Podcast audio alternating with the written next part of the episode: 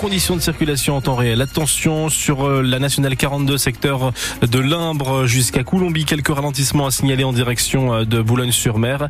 Euh, voilà pour les petites difficultés à signaler également sur l'autoroute A16 secteur de Isque en direction de Boulogne-sur-Mer entre Isque et Saint-Léonard. Nous avons 2 km de circulation en accordéon. Vous êtes sur place sur le secteur. Vous n'hésitez pas à nous passer un petit coup de fil avec un kit Bluetooth en passager pour partager l'inforoute. Pascal, la météo? Les températures ce matin 7 degrés dans la Vénois, 10 pour les maximales au Touquet, à Boulogne ou encore à Roubaix. Un temps très nuageux, toujours avec encore des averses et du vent qui soufflera en rafale jusqu'à 80 km heure. 189 communes sont désormais touchées par les inondations dans le Pas-de-Calais. Selon le bilan établi hier par la préfecture, 1299 habitations sont concernées par le débordement des cours d'eau. Là est toujours en vigilance rouge et comme en novembre, le fleuve côtier est sorti de son lit dans le centre-ville d'Arc. L'eau est montée jusqu'à un mètre en centre-ville. De nombreux quartiers sont aujourd'hui inondés et parfois la crue est plus importante encore qu'au mois de novembre. Témoignage de Xavier Léger, restaurateur à Arc. On est un peu dépité. On pensait pas que ça allait remonter à ce niveau-là quand on nous avait annoncé une crue, mais pas, pas comme le 11 novembre, mais même pire parce que ça arrive beaucoup plus vite. La sous-préfète, elle nous avait dit que ça allait monter, on allait prendre 20 cm, mais c'est encore pire que la dernière fois. Quoi. Là, c'est infernal. On avait commencé, on avait juste repris l'activité. Ben là, encore une fois à l'arrêt, parce que la cave, elle est de nouveau submergée. Et puis, ben, ça va encore être de la perte euh, financière parce que on perd à chaque fois. Il y a toujours 10% de franchise à donner en tant que professionnel. Donc, euh, dès qu'on achète, allez hop, c'est 10%. Mais là, on venait juste de réinstaller un, un adoucisseur, chaudière, euh, la rebelote. Quoi. Et les salariés toujours au chômage. C'est beau de, de, faire des choses comme des feux d'artifice qui coûtent des millions et puis euh, qu'on fait rien contre nous les inondations ou nous aider parce que des, des crédits à 0% même euh, c'est toujours euh, reculer pour mieux sauter. J'en ai un peu marre. Je suis à deux, à deux doigts d'éclater là. Faudrait pas que je vois des gens euh, qui m'agacent.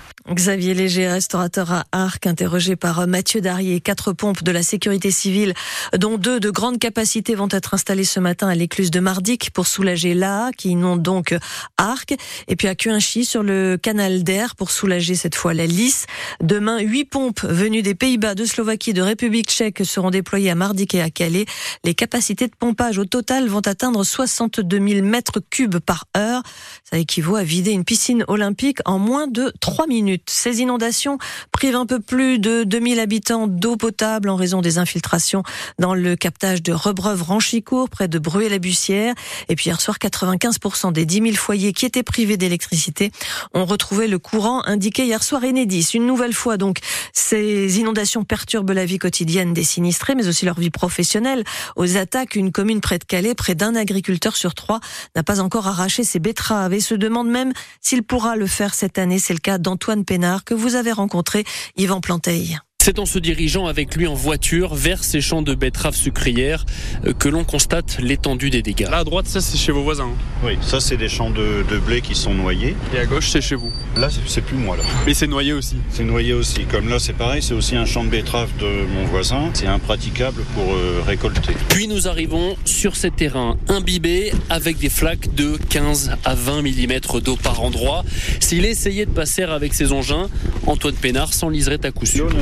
Pas parce que les sols sont déjà gorgés d'eau depuis euh, le 14 novembre, parce que nous avons aussi le phénomène de remontée de nappe qui fait que le sol reste humide. Mais selon lui, cette situation aurait pu être évitée si les exutoires qui déversent les fossés dans les cours d'eau avaient été élargis et creusés après les premières inondations. On aurait quand même pu engager des travaux euh, pour dire d'augmenter le débit à la mer. Pourquoi, selon vous, on l'a pas fait? Pour pouvoir curer des exutoires, il faut faire euh, des études d'impact et tout ça prend énormément de temps et les travaux ne sont pas faits en temps et en heure. Et si ces parcelles ne sèchent pas d'ici début février, date à laquelle les sucreries terminent la saison de la récolte, Antoine Pénard pourrait perdre 10 à 15% de sa production. Vous l'entendez, il y a urgence à mener des travaux. C'est ce qu'affirmait aussi hier Xavier Bertrand, le président du conseil régional qui s'est rendu au centre de secours de Longness, près de Saint-Omer. On ne peut pas attendre les beaux jours pour faire des travaux de prévention, estime-t-il, avant de prévenir que personne ne vienne me balancer des arrêtés administratifs pour me dire qu'il y a des procédures à respecter.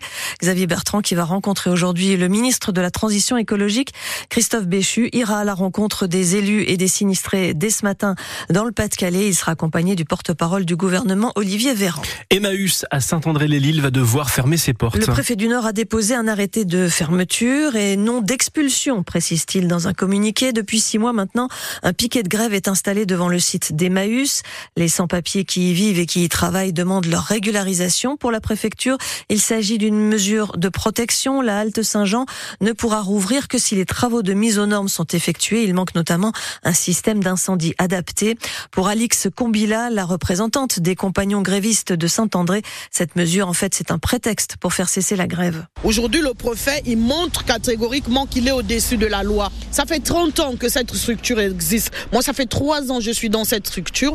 Il n'y a jamais eu une commission de sécurité qui soit venue pour euh, voir si le bâtiment était dans les normes pour pouvoir accueillir des familles. Mais aujourd'hui, subitement, dès que nous nous sommes mis en grève pour dénoncer le travail, sinon la situation d'esclavagisme que nous avons subi à l'intérieur, le préfet a décidé qu'il fallait qu'il mette une commission de sécurité pour voir si euh, le bâtiment, si la structure répondait aux normes sécuritaires. C'est pas normal, il n'y a rien du tout. Nous comprenons tout simplement que cet arrêté, c'est dans le but de casser la grève, c'est dans le but de nous faire taire en quelque sorte. Selon le communiqué du préfet, c'est à la direction de la halte Saint-Jean de proposer un relogement aux grévistes pour pouvoir entreprendre les travaux. La préfecture qui indique ne pas prévoir d'intervention policière dans les prochains jours. Une femme de 61 ans est morte hier après-midi dans un accident sur la 16 au niveau de la sortie Marquise vers Calais. Quatre voitures étaient impliquées dans cette collision. Un jeune homme de 19 ans et un Britannique de 74 ans ont été transportés en urgence absolue à l'hôpital de Calais. Le club de basket de Gravelines reprend l'entraînement aujourd'hui. Le BCM privé de sa salle après l'incendie de Sportica le jour de Noël à Gravelines. La séance d'entraînement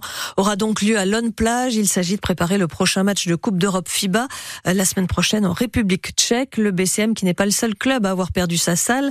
De nombreuses associations fréquentaient aussi Sportica et pour les aider, une collecte est ouverte par un artisan taxi de Gravelines. Le compteur affiche actuellement un peu moins d'un millier d'euros. Les footballeurs du PSG remportent le trophée des champions pour la deuxième fois. Les Parisiens ont battu Toulouse 2-0 au Parc des Princes. Et puis après les amateurs de Feigny, invités sur France Bleu Nord hier entre 18h et 19h, place aujourd'hui à la même heure aux footballeurs de Saint-Omer. Le club de Régional 1 joue samedi son 32e de finale de Coupe de France contre Dunkerque.